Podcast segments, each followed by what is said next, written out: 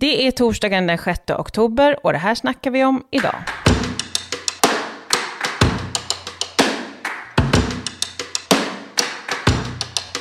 Priserna på mat bara stiger. Fastighetsägarna hotar med stora hyreshöjningar, elpriserna rusar och bostadspriserna sjunker. Och svenska folket är näst mest skuldsatta i Europa.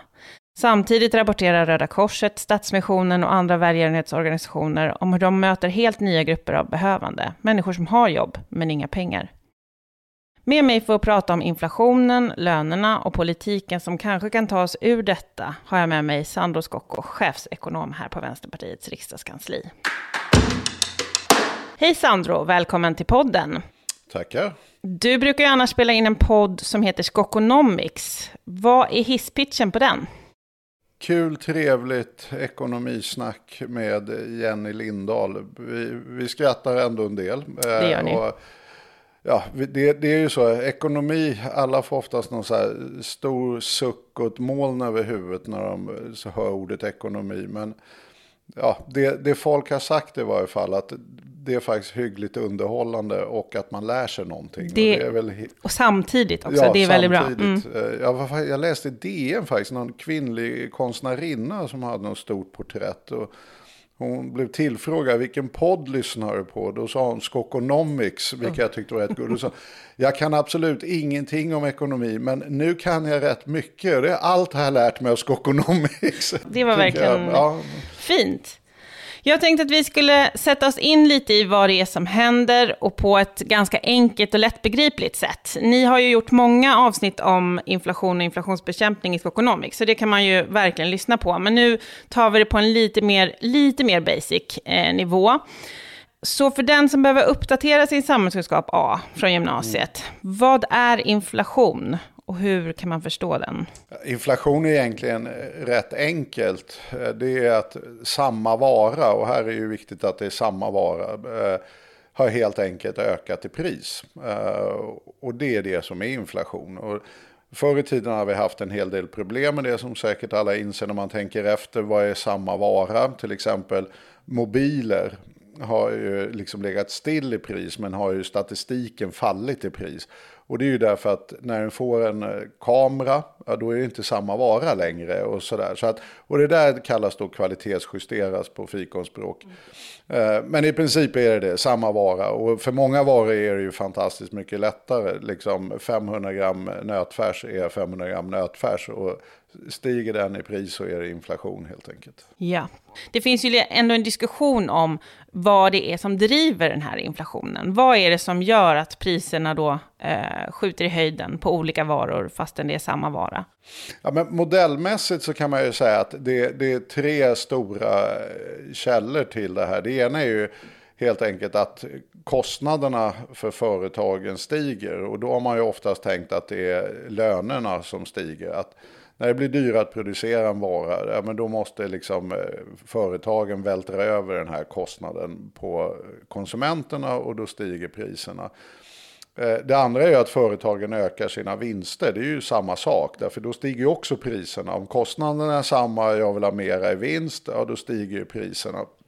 Så att man talar ju oftast om en så att säga, kostnadsdriven eller vinstdriven Eh, inflation. Och sen finns det lite överkurs på det där. Det är ju därför vi är en väldigt handelsberoende ekonomi.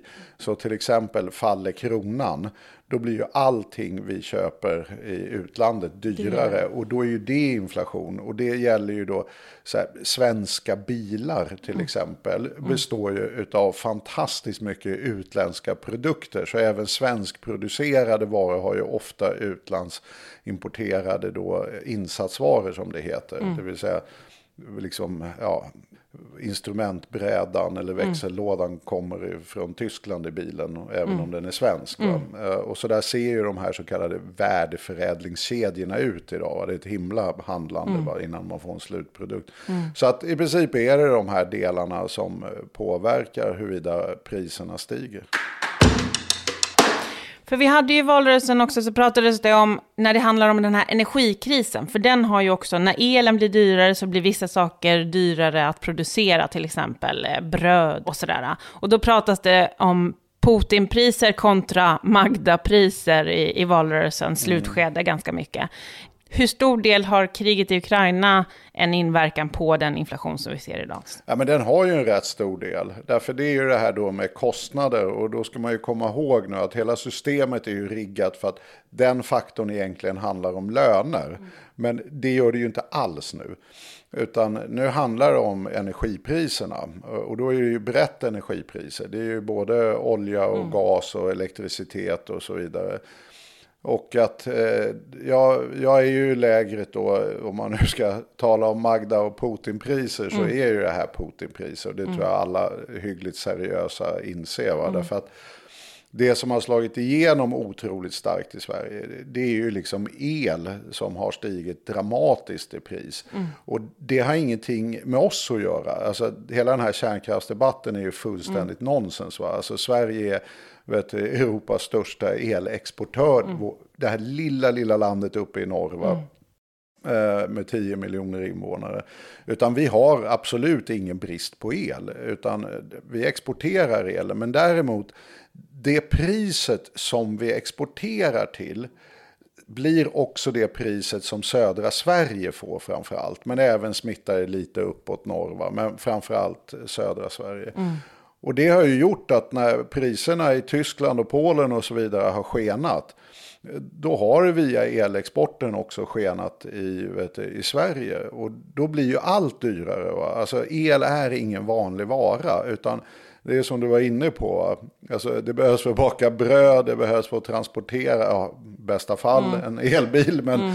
annars är det ju bensin eller diesel som inte har varit heller billigare. Ja, men stora delar av industrin är ju väldigt beroende av liksom bra Alltså el är verkligen, alltså tittar man på sådana här liksom, liksom charts över liksom historien så hänger ju till exempel energikonsumtion och vet, ekonomi ihop som ler och långhalm. Va? Alltså Alltså, när ekonomin växer så växer också energiförbrukningen.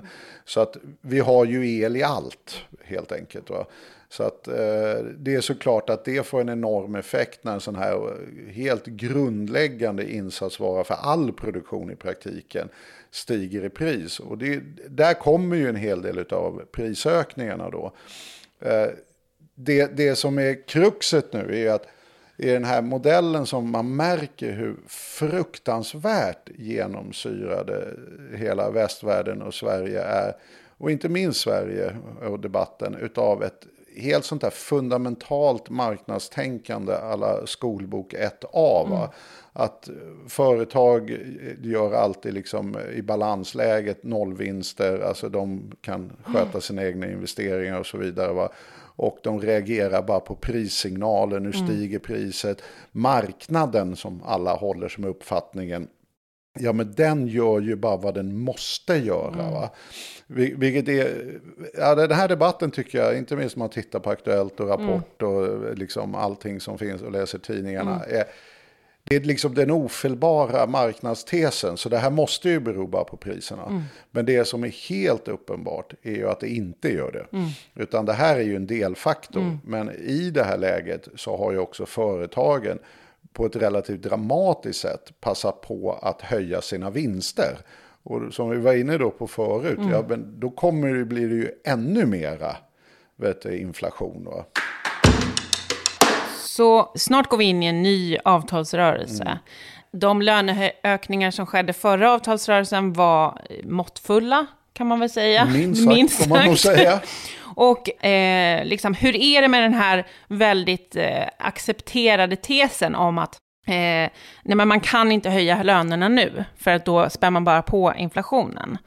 Nej, men det är återigen det här med hur förhåller sig modellvärlden till verkligheten. Va? Alltså, det, det, är ju inte så, när, när, vi får en åtstramning som de här priserna innebär, va? Alltså när, när du måste lägga mer pengar på att ha drivmedel till din bil eller betala elräkningen för ditt hus och så vidare, då blir det ju mindre pengar till all annan konsumtion. Det är en väldigt enkel mm. plånbokslogik så att mm. säga. Du, du kommer inte kunna handla lika mycket mat, du kommer inte köpa lika mycket Ikea-möbler eller vad du nu håller på att ägna dig åt. Va?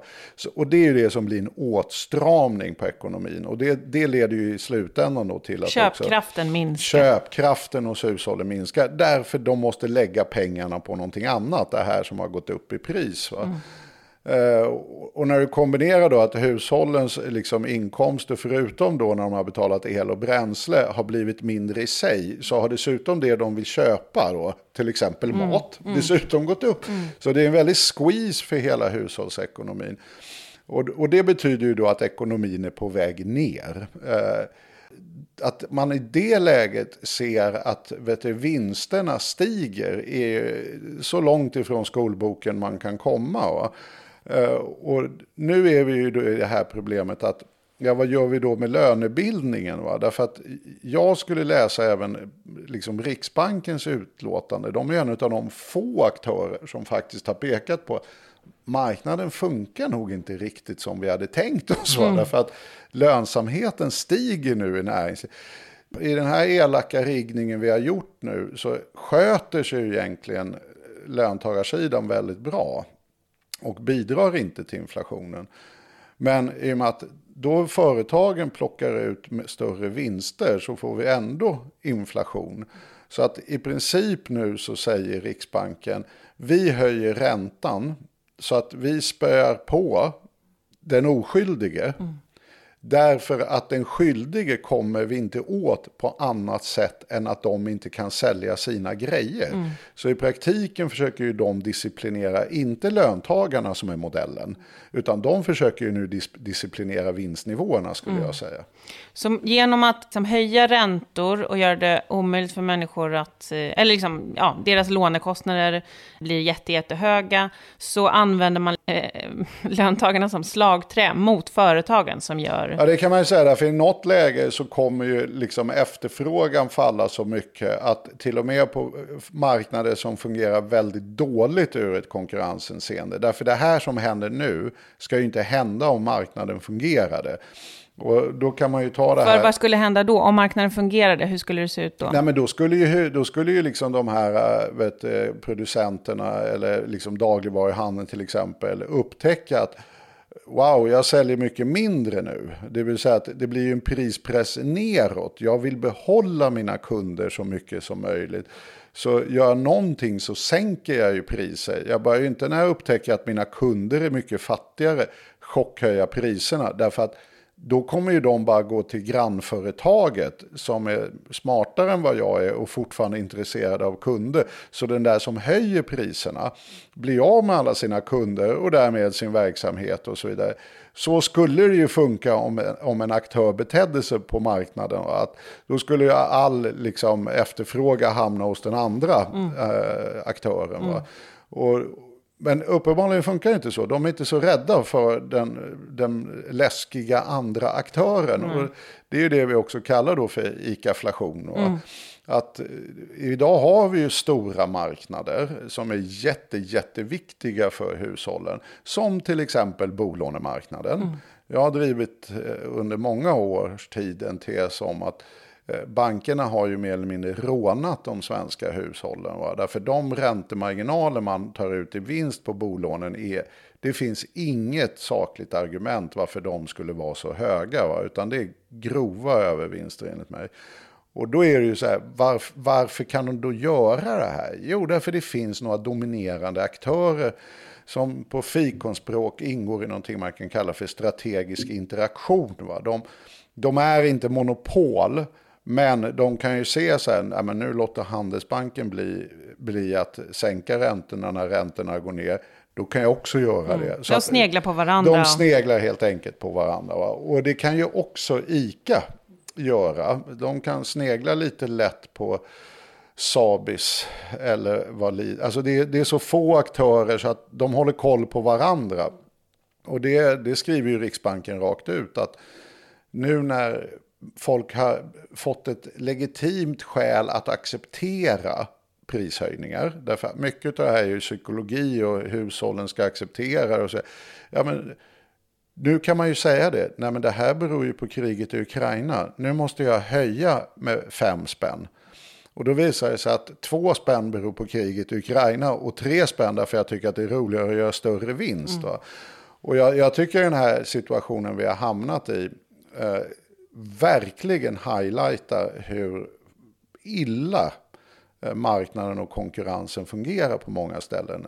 Eh, White, eller White, Vita huset på svenska, alltså det här Vita huset som finns i USA, mm. gav ju ut en rapport bara för ett halvår sedan och sånt där. Där de tittade på internationella transporter. Och där har ju då vinsterna tokskenat. Va? Eh, och det är ju för att de kan utnyttja läget. Mm. Eh, efter pandemin så var det lite efterfrågeproblematik och utbudsproblematik. Så har ju de utnyttjat det genom att liksom chockhöja mm. kostnaderna för att transportera. Det, det, det, är ju det man har hört jättelänge. Att det, var ja. så här, det har varit stora problem efter pandemin med transporter. Men jag menar, de, de tog, gick ju över ganska fort. Nej, och det har inte varit på det sättet heller. Det är ju några få jättestora aktörer som i princip kan sätta vilket pris de vill. Va? Och då kan man ju tycka, ja men herregud, spelar det där så himla stor roll liksom? Ja, de räknade ju fram, och det här skulle jag gärna vilja se, vilket jag tycker är jättetråkigt med den svenska debatten. Alltså räkna lite på det, för de räknade fram att bara transportkostnadens ökning, alltså om man hade normala vinstnivåer i transportsektorn, så representerade det en procentenhet utav inflationen. Det är ju enorma pengar i ett land som USA. Mm. Så att det här är inte småpotatis. Och jag, jag blir lite så störd på det. Jag såg till och med den här farbrorn från Priskoll, mm. Eh, vilket jag börjar bli allt mer misstänksam emot. Va? Han sa, ja, nej men allting har ju gått upp i pris. Kartonger, elen, transport transporterna. Och, så företagen och ICA de här måste ju höja priset. Ja, det är ju ett sätt att se på det. Ett, ett annat sätt att se på det är att det har blivit chockhöjda vinster i transportsektorn. Jag har ingen aning om hur det ser ut i förpackningsindustrin, Nej. men jag skulle gärna vilja veta. Mm. Här, här tycker jag att det är, inte minst nu när Riksbanken faktiskt själva lyfter frågan. Ja, men låt oss ta reda på det är. Tittar vi till exempel på, på matsidan. Så mycket av de här, därför Ukraina är ju till exempel en av de absolut största exportörerna av vete. Så att det är såklart att det blev lite High Chaparral mm. när liksom det blev krig i mm. Ukraina på Och Ryssland vetesidan. höll liksom gisslan ja, stora. Exakt. Mm. Och, så att, men nu har ju alltså de priserna har ju alltså fallit ner till pre, ja, ja, mm. Ukraina-priser. Mm. Och, och det är ingenting man ser i matvaruaffären. Va? Så att det är väldigt mycket som pågår nu och det finns all anledning att titta på vad just som pågår. Men det är såklart att det kommer bli otroligt för att, ja nu gjorde jag det här vanliga tricket, en lång utläggning men landar faktiskt oftast på fötterna i slutet på frågan, vad betyder det här då för lönebildningen? Mm ja, det kommer att bli jättesvårt att sälja. Just ni, när inga andra aktörer beter sig anständigt i systemet, ska ta hela smällen. Mm. Alla andra ska få täcka upp sina kostnader, men inte löntagarna. Nej, och då måste man komma ihåg återigen den här grundläggande modellen, vilket det också har blivit sådär helt urholkad, va? men som är den modell egentligen alla förhåller sig till. Va? Det är att Lönerna ska ju liksom vara en bottenplatta i ekonomin. Vi ska inte ha så kallade konjunkturlöner. Va? Och de ska inte relatera till vinstnivån. Utan man gör sina löneförhandlingar som ska vara förenliga med inflationsmålet. Och då kan man säga att har vi ett inflationsmål på 2% produktivitet på 1,5% då nominellt, det vill säga det du ska få, är ungefär 3,5% i löneökningar varje år. Den där ska ju rulla då över åren. Sådär, va? Och sen så ska ju konjunkturen leda till att vinsterna blir lite liksom väl feta i högkonjunktur. Men blir lite väl magra i liksom, eh, lågkonjunktur. Så att det är, det är vinsterna som ska gå upp och ner. Det är ju så hela systemet är riggat va, med konjunkturen. Och lönerna ska ligga som en eh, bottenplatta i ekonomin. Men man märker ju att tänket nu börjar likna någonting helt annat. Att Företagen måste skydda sina vinster så de ska ligga på en väldigt hög stabil nivå. Och konjunkturen ska hanteras av lönerna som går upp och ner. Och då kan man ju tycka, det där är väl bara sådär bråk mellan arbete och kapital. Liksom. Alltså, löntagarna blir sura och kapitalet blir glada om man har den modellen. Va? Men riktigt så enkelt är det faktiskt inte. Utan det har någonting nämligen med samhällsekonomin att göra. Och det är det att om du låter lönerna börja falla. Och då talar vi realt, va? till exempel genom kraftig urholkning av inflationen. Ja, men då är du inne i en helt annan konjunkturcykel. Därför då kommer ju efterfrågan minska ännu mer när lönerna faller. Så att det, ett sånt beteende eller modell, och det är därför ingen tycker det är en bra idé egentligen, skulle ju leda till att vi fick jättekraftiga konjunktursvängningar. Det vill säga arbetslösheten skulle liksom gå ner som i, källaren. Mm alla företag skulle gå i konkurs och sen skulle konjunkturen vända och så skulle man ha en boom ett par år och sen skulle man hålla på. Och det är ju typ exakt det som hela ekonomisk politik går ut på att inte ha, utan det är ju det som kallas stabiliseringspolitik. Vi vill ju jämna ut de här konjunkturskillnaderna. Konjunktur, mm. Så att vi står inför en otroligt komplicerad eh, lönebildning. Och här kan man ju då slänga in också att tyskarna som svensk lönebildning och inte minst IF Metall som är tunga inom LO alltid tittar på.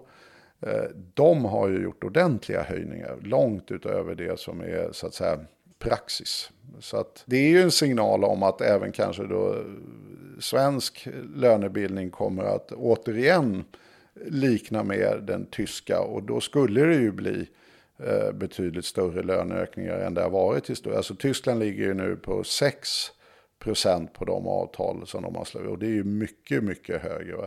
Plus nu att den tyska ekonomin är ju drabbad väldigt hårt av den här elchocken och energichocken som kommer i spåren på anfallskriget på Ukraina. Och där har ju regeringen intagit en mycket mer aktiv hållning även i förhållande till hushållen. De har ju en fördel som vi inte har. Det är ju det att om den svenska regeringen skulle försöka sig på allt för liksom, hjälpsamma manövrar emot eh, hushållen så har ju vi en egen riksbank som mm. redan nu har deklarerat att då kommer vi höja räntan mm. ytterligare. Mm. Och då blir det ju en åtstramning. Att då försöker någon hjälpa och den andra mm. kan skälpa mm. direkt. Mm. Det, den situationen har ju inte Tyskland. För de Nej, har för de har den ECB. europeiska centralbanken. Ja, så att mm. de ska ju mäta liksom temperaturen mm, i, hela Europa. i hela Europa. Och kan inte vara så här, tyska regeringen liksom gör någonting vi inte gillar, nu mm. höjer vi räntan. Mm. För då tar de tokdöd på mm. Italien. Så, mm. att, eh, tyskarna så i det här ju... fallet så verkar det då vara till Tysklands fördel, eller det är vi ju alltid till Tysklands fördel i och för sig. Att det, är så, det är lite som fotboll va, det är två lag som spelar fotboll och i slutändan vinner alltid Tyskland. Men bara en fundering som jag har då, om, om vi förstår inflationen som att det är eh, det är ökade kostnader för att producera samma produkt. Och vi tänker att... Eller ökade vinster. Eller ökade vinster, precis. Mm. Och, men om man då då är det ju egentligen bara vinsterna som är problemet. För om man tänker så här, okej, okay, anfallskriget i Ukraina, kanske snart, ja, det ju, vi ser ju inte det framför oss. Men, jag tänkte, men, skulle du komma just nu med en otroligt optimistisk prognos? Här, men bara i tanken, typ så här, elpriset stabiliseras, eh, liksom den här energikrisen, vi kanske ser någon slags slut på den i, i takt med att, man, att EU eh, liksom, eh, samordnar sig bättre med elmarknaden och så vidare. Då har vi liksom utplånat att det, eh, den inputen. Är det verkligen, alltså då är det ju vinsterna som är problemet. Ja, just nu är det ju ja. rätt i hög utsträckning vinsterna. Lönerna är ju inte problemet och Riksbanken kan inte göra ett dugg åt Ukraina-kriget och energipriserna. Det, det är fullständigt vansinnigt att inbilla sig att en svensk höjning av räntorna i Sverige skulle leda till fallande diesel och bensin och elpriser i hela Europa. Den, det, den, den vågade te, liksom, idén tror jag inte ens Riksbanken mm. har. Mm. Utan de är ju rätt medvetna om, de kan inte göra någonting åt den här inflationen som vi just har nu. Va? Utan det de i praktiken kan försöka styra, det är ju lönebildningen. Mm. Och vinsterna har de också väldigt små medel att ge att sig styra. på. Mm. Annat än att spöa på hushållen. Mm. så att mm. Det kommer via den vägen. Vilket är ju lite taskigt att hushållen som är då oskyldiga ska bli använda som ett slagträ. Men Men här tror jag också att det är viktigt att förstå någonting med inflation som jag inte tror alla mm. har koll på mm. kanske. Det är att inflation är ju ett förändringstal. Det är inte en, ett, eh, en nivå. Mm. Så att om du till exempel, låt oss säga nu att elen kostar 100 kronor mm. I januari. Mm. Eh, och så stiger den då där till 200 kronor. Ja, men då har man ju 100% inflation. Va? Så nu har du en ny prisnivå, mm. eh, 200 kronor. Sen rullar ju det där, mm. så säger vi att den alltid kostar 200 kronor. Mm. Resten av världshistorien mm. kostar den nu 200 mm. kronor. Då kommer alltså inflationen bli noll efter 12 månader. Mm. Även om vi skulle upprätthålla den här prischocken på, på de här varorna och de inte sådär kontinuerligt stiger mm. hela tiden. Mm. Utan ja, men nu fick vi en prischock, nu är den här, den är här för att stanna. Mm. Eh, om det då inte händer andra saker utan man bara ser till just den grejen. Mm. Ja, för då försvinner den i princip ja. ur all data efter 12 månader. För att det är då man då, då mäter man ju man mm. mäter ju liksom en 12 mm. månaders inflationsperiod. Va? Och då säger man mäter just januari, januari. Mm. Ja, vad kostade elen i januari 2021, förra året? Ja, ja, den kostar 200 spänn. Mm. Ja, vad kostar den i år då? Mm. 200 spänn. Mm. Ja, då är ju inflationen noll. Va? Så att, och, och det är därför det blir så här otroligt viktigt naturligtvis. Vad, vad gör vi för bedömningar? Och det är ju här det blir svajfest från helvetet. Att, det är inte så lätt att bedöma vad som kommer hända i Ukraina, vad som kommer hända på energimarknaderna, hur kall vintern blir. Alltså det är rätt många okända som är ute och traskar mm. helt enkelt. Man kan väl säga att konsensusprognosen nu är ju fallande energipriser så småningom. Mm. Någon gång kommer vi ändå se. Och då får man ju motsatt effekt. Va? Alltså, då kostade ju elen 200 spänn i januari och så säger att den går tillbaka till då vad vi skulle tro var normalläget, 100 spänn. Ja, då har man ju negativa, eh, negativ inflation ifrån just energipriserna. Mm. Mm. Så att beroende på vad som mm. händer lite i omvärlden mm. så kan ju det här inflationsspöket försvinna oerhört fort. Uh, och då tror jag om, men det gäller ju att debatten hakar på, då, då måste man ju liksom se till att inte företagen bara tar ut de här fallande mm. elpriserna mm. i eh, liksom ökade vinster. Och här tror jag vi är något gigantiskt på spåren mm. egentligen i mm. hela världsekonomin. Att mm. de här jättestora mergerna, jag skrev en artikel om det tror jag, i Social Europe eh, för ett tag sedan. Alltså att det gick inte att se när man gick igenom forskningen att det skulle finnas egentligen några liksom, företagslogiska mm. anledningar till det. Alltså oftast är anledningen att om vi blir större, då kan vi bygga smartare, du vet. Stordriftsfördelar. Stordriftsfördelarna, mm. styckekostnaden mm. faller och så här. Det fanns ingenting sånt. Va? Utan det som blir slutsatsen om man gick igenom det där var ju det att företagen investerar ju i någonting annat. Därför det är väldigt dyrt att slå ihop två gigantiska företag. Va? Och det man investerade i, blev min slutsats, är ju vet, makten att kunna sätta priset. Mm. Därför det är sjukt lönsamt. Om du inte kan göra bilen billigare, va, eller vad du nu gör, va, eh, då är det ju jätteintressant att kunna påverka priset. Och det är ju det som egentligen är hela mm. grundtanken mm. med marknaden. Mm. Att en enskild aktör ska inte ha någon som helst möjlighet att påverka. Mm. Och det ser vi ju nu, och det var väl det som var hela White House-rapporten. Mm. att Mäsk och sådana, de här liksom stora här, som alltså, har bara blivit större och större. De är ju gigantiska nu. Alltså, du vet, det är några få bolag som kon kontrollerar hela liksom, den internationella transporthandeln. Va? Eh, och det är såklart att de påverkar priset. Va? Vi har ju samma problem inom dagligvaruhandeln med ICAs dominerande ställning och sen att det bara finns några till. Vi har samma problem inom bankerna. Vi har exakt samma problem i byggsvängen med några få dominerande, alltså du vet på område på område nu har vi låtit det här nyliberala paradigmet som vi har haft i 40 år härjat fritt. Vilket gjort att istället för att hamna i de nyliberalernas marknadsdröm har vi hamnat i någonting som allt mer börjar likna en privat planerad ekonomi där företag har oligopol eller monopolställningar. Va? Och det tror jag är... Och samtidigt som vi, eh, när vi pratar om politiken, pratar utifrån ett idé om hur marknaden fungerar. Så det krockar ju hela tiden. Det är det jag menar. Det är det här, den här debatten om inflationen tycker jag visar hur genomsyrade vi är av den här nyliberala föreställningen att alla företag är bara pristagare. De kan inte påverka sina vinstmarginaler.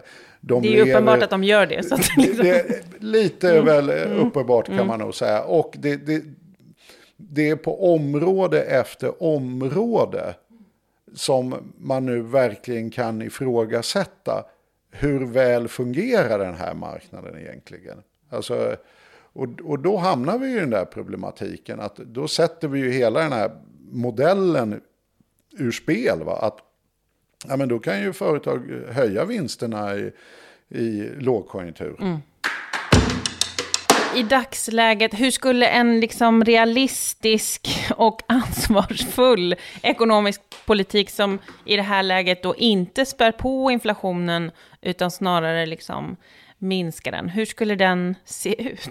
Nej, men ett tror jag, liksom, staten skulle ju behöva skaffa sig bättre kontroll över hur priserna sätts i ekonomin och försöka reda ut liksom, de här avarterna. Mm. Det var ju, Sverige har ju blivit även politiskt eh, och liksom ideologiskt ett så nyliberalt land så vi är ju liksom lite sist på bollen i alla sådana här frågor. Alltså, så att i USA är ju till exempel det är en mycket, mycket livaktigare diskussion om Alltså vad är det för monster vi har byggt mm. under de här 40 åren och, och fungerar det verkligen? Jag tror inte, om man inte följer den internationella debatten så kan man ju olyckligt tro att all debatt ser ut som den svenska. Va? Den här otroligt fortfarande marknadsfundamentalistiska liksom, föreställningsvärlden. Men det gör den verkligen inte. Va? Men det var ju likadant med, nej men marknaden är ju bäst. Eh, när Vänsterpartiet gick ut med Sverigepriser så var det ju ett jäkla rabalder. Va?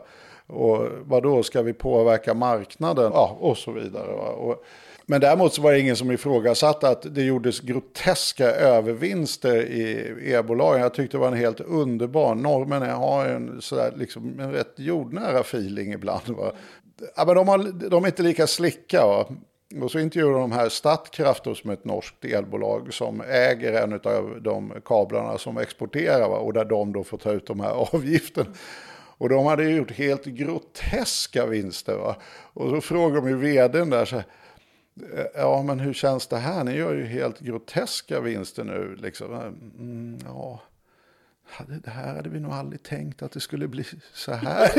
ja, men det, var liksom, det var inte direkt klackarna i taket, jag ska köpa, köpa en superjott nu, utan det var rätt ursäktande. Mm. Att, så här, mm, det här ser inte bra ut, är nog inte bra, är rätt konstigt. Liksom så här. Borde inte staten ta de här sjuka övervinsterna som inte har någonting med er att göra? Ja, kanske kanske det. Ingen dålig idé. Jag vet inte, ska vi verkligen ha... Nej, men det var väldigt svajigt mm, sådär. Mm. Där man kan tänka sig då en svensk energichef mm. hade väl bara varit så här, det här är en marknad, mm. det är marginalprissättning, mm. mm. vi säljer till högstbjudande, mm. mm. Ja, men det speglar nog lite olika kulturer. Men där är det ju återigen vi som är absolut sist på bollen. Va? att EU till och med då, som ändå är, får man ändå säga, lutar åt höger, mm. får man väl ändå konstatera. Mm. Nej men de går direkt igång så här, nej men vi måste beskatta mm. övervinsterna. Mm. mm. England som är världshistoriens mest nyliberala land, nej men det här är orimligt, vi måste beskatta. Medan i Sverige så är det så här, vi, vi måste tryckas på den föreställningen mm. utifrån. Va? Mm. Och sen när, när, liksom, när EU har bestämt att nej men nu måste vi ju verkligen göra någonting där, därför folk håller ju på att gå under. Va? Och då vaknar den svenska regeringen. När beslutet redan är taget så säger mm. Magda, jag ska rensa min, min kalender från icke-planerade möten, eller vad det nu var, ja, och ordna det beslutet som redan var fattat. Uh, och det, mm, det, säger väldigt mycket om... Det liksom, säger väldigt mycket om Sverige faktiskt. Senfärdigheten. Alltså, mm. vi, vi har blivit på något sätt en den, den sista nyliberala eh, landet i mm, världen. Mm. Eller, det, eller i alla fall det näst sista, om man ska titta på, ni gjorde ett helt avsnitt om det av Skokonomics förra veckan, men eh, liksom den här nya eh, premiärministern i Storbritannien lägger fram ett liksom helt, mm. alltså ett helt nyliberalt, helt daterade förslag liksom med bara skattesänkningar för de rikaste mm. som blir bara pannkaka och alla säger så här, nej, sluta med det här. Det, det, där, det där är ju en av de, där kan jag verkligen rekommendera på att lyssna på det mm. avsnittet, därför det är faktiskt en underhållande historia och det visar ju hur fruktansvärt död nyliberalismen är. Jag tänkte att vi skulle prata bara lite grann också om bostadsmarknaden. Bostadspriserna har ju i storstäderna sjunkit de senaste månaderna och eh, det finns ju en del att titta på när vi hade den förra stora krisen på 90-talet, där det var liksom 5% ränta och allt gick åt fanders. Och min, min pappa blev arbetslös då och vi hade stora lån på huset, var tvungna att sälja huset och det gick. Vi lyckades sälja huset och då kunde ju vi flytta till en hyresrätt. Och sen efter ett tag när, det var liksom, när marknaden hade stabiliserats igen och liksom räntorna hade sjunkit så köpte mamma och pappa ett nytt hus och det gick. Om man tittar på hur situationen för en familj idag skulle se ut i ett läge där svenskarna är liksom näst mest belånade man har liksom redan jättestora lån. Vi har inga hyresrätter, en jättestor brist på det. Det finns liksom inget, inget utrymme för att byta, så att säga, eh, boende eller minska sina kostnader på det viset. Vi har en situation där man kanske inte ens kommer kunna sälja sitt hus för att man har så hög, hög belåning. Hur, hur, ska vi, hur ska vi lösa det här? Det här är alltså podden för de små frågorna, hör jag.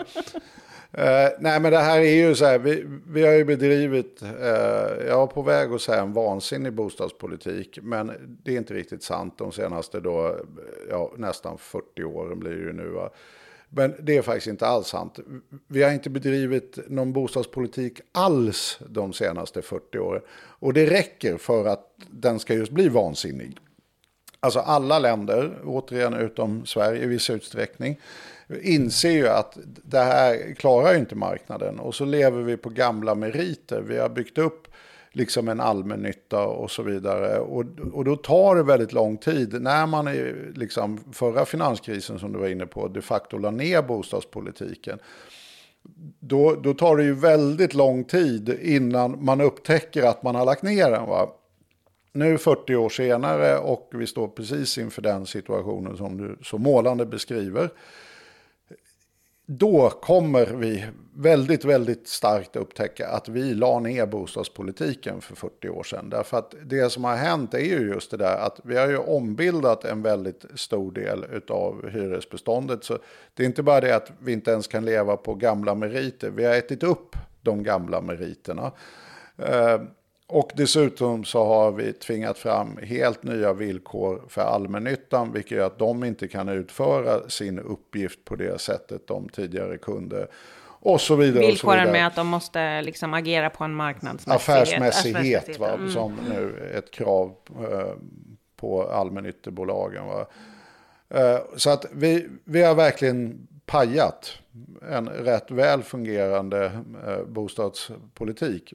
Du har ju helt rätt i det att idag, inte minst i storstäderna, så måste man ha kapital. Det är ju, ett, det är inte minst en enorm klassproblematik. Jag menar, har du inte föräldrar i Stockholm som är villiga att hosta upp en halv miljon, eh, då kommer du inte in på bostadsmarknaden. Det är ju liksom, och något mer så att säga klassegregerande eh, kan man liksom inte hitta. Va? Det är så här, ni har det inte, vilka då? Låg och medelinkomsttagare. Eh, ni har, och de bor ju oftast i hyresrätt, det är ju låg och medelinkomsttagare som är överrepresenterade. Så ni bor i hyresrätt, har inga möjligheter att belåna. Här har vi eh, liksom övre medelklass och överklass. Ni bor i bostadsrätt och har fått tagit del av den här liksom skenande bostadspriserna och kan betala in era barn. Va? Så att det är ju, marknaden har väl levererat på det precis som vi förväntar oss. Att låter vi marknaden sköta saker och ting så får man ett rätt hårt klassamhälle. Och nu har vi ett hårt klassamhälle på bostadsmarknaden. Fortfarande då med lite restprodukter mm. kvar av att det finns ändå allmännytta. Det, finns, det var ju det regeringen mer eller mindre försökte ta bort mm. sist när mm. faktiskt då Vänsterpartiet lyckades stoppa det genom att fälla regeringen. Hade det beslutet gått igenom då hade vi riktigt på lite några års sikt, då hade vi mm. upptäckt 20 år sedan mm. att vi tog, vi tog bort alltihop. Va? Och då hade livet varit ännu tuffare naturligtvis. Men, det här är ju inte heller någon quick fix. Det är en sån här grej som gör mig lite frustrerad. När man, jag har ju varit rätt mycket i bostadsdebatten. Att folk, för, för, folk verkar inte ta till sig att om man har hundra människor som behöver bostäder och du bara har bostäder som räcker till 50 så spelar det liksom, du måste fördela den bristen på något sätt. Va? Och då kan man ju säga, nej men nu vill vi ha en marknadsmekanism som fördelar den bristen. Ja, då kommer de rikaste få de 50. Eller säger man, vi har ett annat administrativt system i form av ett kösystem. Ja, då kommer de med längst kötid eller störst sociala behov få de där 50.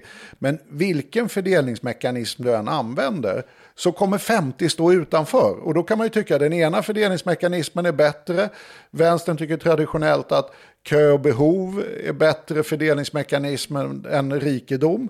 Eh, men den grundläggande insikten måste liksom vara det är fortfarande 50 som står utanför och faktiskt enligt FNs mänskliga rättigheter är bostaden en mänsklig rättighet. Det är ett sånt fundamentalt misslyckande för en stat att inte kunna leverera bostäder till sina medborgare. Och, och, här är det ju så, vi måste ju dramatiskt höja bostadstakten. Det som sker nu är att den faller. Mm. Och det är ju det vi har sett. Vi har ju sett ett liksom, boom och bust-beteende på marknaden. Och då skulle då marknadsfundamentalister, de skulle säga, ja men det är väl inget problem. Jag menar, ibland går det upp och ibland går det ner. Va? Det, de brukar ju, det talar man till och med om både när det gäller finanskrisen och svenska 90-talskrisen. Det, det, mest eufemistiska omskrivningen av någonting som är fruktansvärd katastrof, det är nu sker en marknadskorrigering.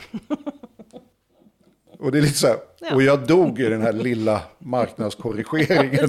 det, var, det var så det blev för mig. Jag ja, det var så det. blev för mig. jag dog. Men tack för marknadskorrigeringen. Ja. Eh, men även, även om man nu har den inställningen till tillvaron så finns det ett grundläggande problem. Det är det att befolkningen växer. Och de här boomen bust-perioderna så blir aldrig boomperioderna tillräckligt så långa stora. och höga mm. för att vi faktiskt hamnar i den där situationen att vi har hundra människor och 100 bo eller bostäder mm. till hundra mm. människor. Och det gör ju det att du bygger upp över tid ett kontinuerligt underskott. Va?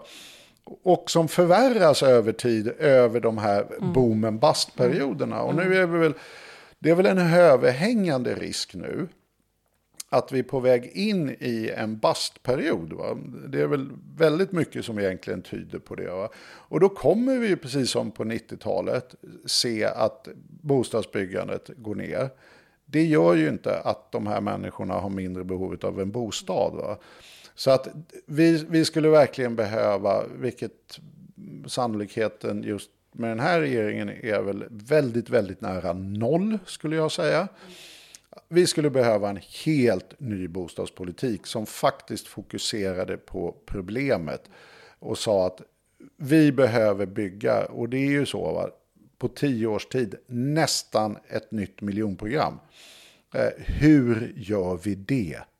Och det är inte så svårt. Alltså, tittar man på hur vi gjorde förr, då använde vi i hög utsträckning pensionspengar till byggandet när vi byggde under 50 och 60-talet pensionsmedlen, när jag har talat med flera av de aktörerna, läktare och sådär, de är jätteintresserade av att vara med och finansiera på ett strukturellt plan så de kan få lite mer avkastning än vad statsobligationerna ger. Liksom.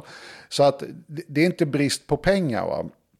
Eh, och naturligtvis skulle man ju få vara tvungen att se till att bygga upp utbildningar och lite så här, men det är inte brist på cement heller.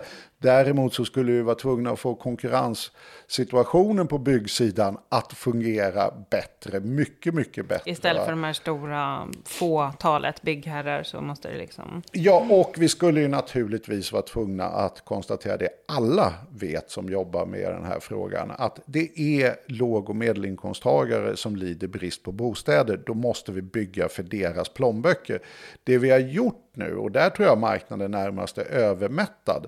Vi har ju byggt för övre medelklass och överklass. Att där har vi byggt hur mycket som helst. Det är alla storstäderna, strandnära, priser på 100 000 kvadraten. Dessutom slänga in gärna jättestora skulder i mm. föreningen mm. som nu många kommer upptäcka. Kommer upptäcka.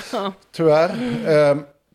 Så att vi har ju byggt till ett segment som redan är i praktiken mättat. Mm, och som redan är inne. Liksom. Ja, och som redan är inne. Va? Alltså det, det, det är väldigt enkelt. Alltså, har 10 miljoner och bor i Stockholm så har du inga bostadsproblem överhuvudtaget. Det finns ingen bostadsbrist för rika människor, va? utan bostadsbristen finns för låg och medelinkomsttagare. Va? Och det, liksom, det, är, det är ett antal rätt stora pusselbitar som vi alla känner till som man nu bara måste göra ett pussel av. Och liksom sätta spaden i backen och bygga en miljon bostäder. Därför resten blir just bara att fördela en brist. Vem ska bli utan? Va? Och det ser vi ju nu i till exempel storstäderna. Så är vi på väg mot en italiensk situation. Va? I Italien finns det begrepp som kallas mamones. Och det är de, det är väl kanske hemma. lite kulturellt betingat också. Eh, det är många som bor hemma hos mamma helt enkelt. Va? Min erfarenhet är att när pojkar bor hemma hos mamma tills de gifter sig och är 30, är ingen jätte, jättebra lösning för vare sig jämställdhet eller personlig utveckling. Det är, så här, det är någon som tar över ansvaret för ett barn, det vill säga frun. Eh, jag, jag, så jag ser inte det vare sig socialt kulturellt som en särskilt lyckad lösning. Men det är faktiskt precis det vi ser i Sverige nu. Alltså, vi ser ju att när du flyttar hemifrån, åldern, eh, den stiger kraftigt. Och det är ju mm. det är bristen vi mm. ser. Mm. Det, det, här är inte det jag tror människor vill. Nej. Uh, och det vi ser ju bristen också. I, alltså det här påverkar så fruktansvärt fundamentalt människor. Och det är ju liksom till exempel skilsmässor. Alltså, alltså i Stockholms, bor du i Stockholms innerstad, va? Alltså, du kan inte skilja dig. Mm. Det, det, är liksom den enkla slutsatsen. Mm. Mm. Det är bara att bita ihop mm. liksom. Mm. Det här med bostadsbrist. Att, att vi just säger nej, vi saknar ett antal bostäder för att människors liv ska fungera är ett av de största samhällsproblemen vi har. Va? Men får jag fråga, det kanske är en dum fråga, men, men man brukar säga att liksom, de som ändå bor i hyresrätt då, under en sån här, när inflationen är hög, eh, räntorna höjs, då står man i alla fall utan lån, eh, förhoppningsvis stora lån på sin bostad i alla fall.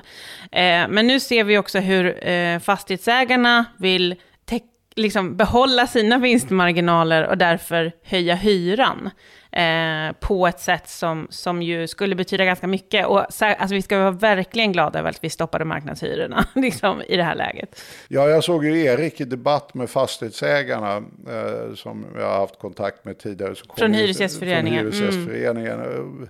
Jag blev så glad. Mm. Han, han ringde mig efter det här ja, debaclet angående marknadshyrorna som vi stoppade. Mm. Och sa att eh, Vänsterpartiet har gjort den största folkbildningsinsatsen i svensk historia för bostadsmarknaden. Att folk har fattat det är parter på marknaden som förhandlar. Och att den ena partens är att ta hyresgästens intresse. Va? Det är en förhandling.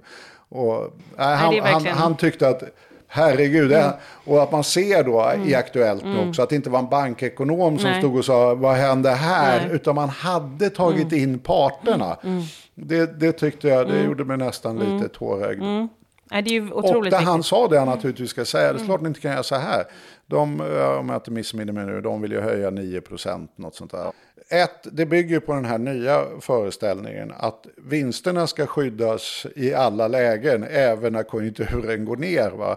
Och ett, nej, eh, så ser inte modellen ut. Va? Utan de ska gå ner. Suck it up and live with it. Liksom. Eh, men det är ju det de försöker göra nu. De försöker ju skydda sina vinstmarginaler och säger att det här, det här kriget i Ukraina och räntechocker och grejer, det där får ju hushållen hålla på med. Vi ska ha våra vinster. Och sen har du ju andra strukturella faktorer då som visar just att ställ inte till det på strukturell nivå. Va? Om du säljer ut allmännytta, stora bestånd till liksom, ja, starka kapitalägare mm. som dessutom nu belånar sig över taknocken och spekulerar i värdestegring ja, då ligger ju de mögligt till. Mm. Det är mm. såklart att mm. de kommer försöka... Det är eran risk, det må ni liksom... Exakt, mm. de kommer ju lämpa över sin fruktansvärt dåliga affärsidé på liksom hyresgästerna. Och, och det finns det ju absolut ingen anledning att acceptera. Ytterligare en fråga, sen ska, vi, sen ska vi avsluta för nu har vi hållit på i nästan en timme ändå. Eh, om man tänker sig att man är kommunpolitiker, hur bör kommunerna agera eh, i kommande liksom, eh, budgetarbete? För att vi, vi pratar ju om, eh, vi har ju inte så höga förväntningar på den här regeringen som kommer. Och hur liksom ska man tänka kopplat till kommande avtalsrörelse och kommunanställdas löner? Hur ska man tänka som en kommunpolitiker i den här höga inflationen och med de här liksom prisökningarna och eh, liksom den, den allt pågående liksom bristen på resurser? Här har vi ju en jättefråga som jag tror är egentligen kanske den här mandatperiodens viktigaste fråga att inte tampa bort. Va? Jag, jag har varit väldigt frustrerad på den amerikanska debatten. Alltså Trump, han kom ut med ett sånt här, ja, en gång i veckan, något fullständigt vansinnigt. Så här, du vet, jag ska köpa Grönland. Mm. Eller mexikanare alla våldtäktsmän. Eller, ja, men han sa någonting mm. fullständigt rubbat. Mm. Och sen ägnar sig media åt det i en vecka. Det, det media inte ägnar sig åt var att han under samma tid la också om den ekonomiska politiken och liksom la ett nytt Reaganomics-paket som ledde till en enorm omfördelning ifrån fattiga till rika. Va? Det, det bet nog betydligt hårdare i hushållen än liksom hans köp av Grönland. Mm. Som naturligtvis inte blev av. Mm. Men ändå var ju kul att diskutera några veckor. Här är ju, Sverige ligger ju i riskzonen för en väldig sån här Trump-effekt. Va? Att vet, SD går ut och säger olika rubbade saker. Att liksom regeringen lägger några till och med rubbade mm. förslag. Och det är såklart att de ska kritiseras. Mm. Men jag tror det är jätteviktigt att vi inte tappar bort att det händer någonting annat som är jätteviktigt för vanliga människor. Mm. Därför det, det som kommer hända nu på kommun och regionnivå, mm. det är ju en enorm squeeze. Va? Alltså, de kommer ju se ökade, eller inte se, de har redan sett kraftigt ökade kostnader i spåren av den hö högre inflationen. Så deras kostnadsmassa, givet att de håller på med exakt samma sak, stiger nu jättesnabbt. Uh, och deras skatteintäkter, därför de är, finansieras ju med kommunalskatten då, liksom kommunal mm. och regionskatten. Mm. Uh, där kommer ju skattebasen minska. Det, det, finns ju inte någon prognosmakare som inte nu tror att arbetslösheten stiger och så vidare. Va? Så att du, du kommer ju inte få ett skatteunderlag som växer i takt med de här kostnaderna, inte i närheten. Va? Och då finns det ju egentligen bara en lösning och som är en fruktansvärt klok konjunkturpolitik eh, och som inte har några som helst inflationseffekter eh, som då inte ens Riksbanken kan bli grinig över. Eh, och det är ju att höja statsbidragen dramatiskt. Alltså, i det här läget som vi förmodligen är på väg in, för att vi inte ska få jättestora nedskärningar nu i kommuner och regioner, och då ska vi säga att utgångsläget är inte lysande. Va? Mm. Utan det är ju redan rätt anorektiska organisationer. Vi vet ju efter coronakommissionen hur det ser ut inom äldreomsorgen. Vi vet alla brister och stress och så vidare som finns inom sjukvården. Så att det här är ju, och inte minst skolan behöver en upprustning. Så att det är ju kärnverksamheter som redan är underfinansierade. Va? Som nu kommer stå inför jättestora nedskärningar. Om inte det kommer väldigt, väldigt höjda statsbidrag. Och det är en otroligt klok både välfärdspolitik och konjunkturpolitik. Därför det är ju så att säga, bara för att vi får ha en bra sjukvård eller bra äldreomsorg så händer ju ingenting med priset på eh, liksom ananas eller ja, vad det nu kan vara. Mm. Så att här finns det väl all anledning att befara att just det kommer inte hända. Eh, och då sitter ju alla som sitter i styrande, faktiskt, oavsett om de är borgerliga eller liksom rödgröna, kommer ju sitta i en otroligt jobbig situation att administrera neddragningar i en redan underfinansierad verksamhet som de inte kommer kunna göra någonting åt om inte regeringen hjälper till. Uh, För att höja skatten i ett sånt läge är ju också otroligt svårt. Ja, dessutom så är det ju några som nog, och det är ju de regioner inte minst som har det tuffast. Vi har, om man tittar till exempel på skogslänen och jämför det med eh, storstäderna. Du har ju en skattediff på uppåt 6 kronor redan idag. Alltså de regioner och kommuner som kommer råka värst ut av det här. Mm är ju inte de kommunerna som lätt kan höja skatten. Jag menar, vi talar inte om Danderyd så att säga. Va? Och de kommer dessutom inte råka värst ut. Va? Så att eh, jag, jag, tror att det kommer att bli tufft.